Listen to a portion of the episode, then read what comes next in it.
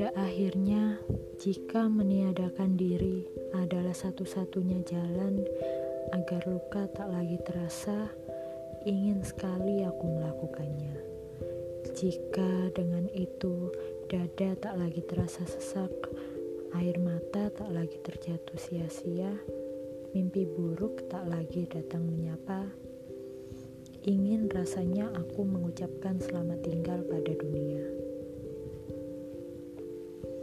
Jika kematian dapat melenyapkan lara dalam jiwa, aku ingin sekali berjabat tangan dengannya bercerita bahwa dunia terlalu kejam untuk aku yang kata mereka hanya seorang pecundang.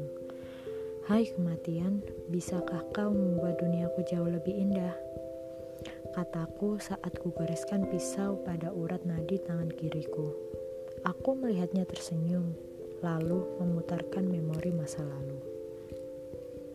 Kulihat diriku menangis terseduh-seduh tanpa ada satu orang pun yang datang untuk memelukku. Aku bertanya-tanya, apa dosa yang telah ku perbuat hingga semesta tak menginginkanku untuk bahagia? Aku berteriak, menuntut jawab dengan penuh amarah. Apa salahku?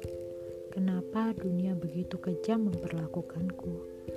Mengambil satu persatu orang-orang yang aku cintai, meninggalkanku sendirian dengan luka benana, tanpa memberikan uluran tangan untuk membuatku tetap kuat melangkah.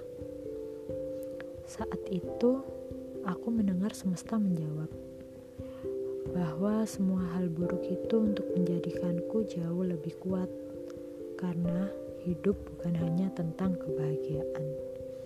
Dia juga tentang ditinggalkan, kesedihan, amarah, dijatuhkan, bahkan kekecewaan.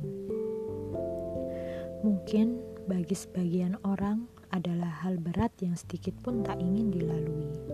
Tapi begitulah semesta bekerja, menjadikan kehidupan seperti medan perang, memaksa kita berjuang meskipun darah sudah bercucuran. Untuk kalian yang ingin menyerah, Percayalah bahwa di balik setiap luka ada akhir yang bahagia. Percayalah.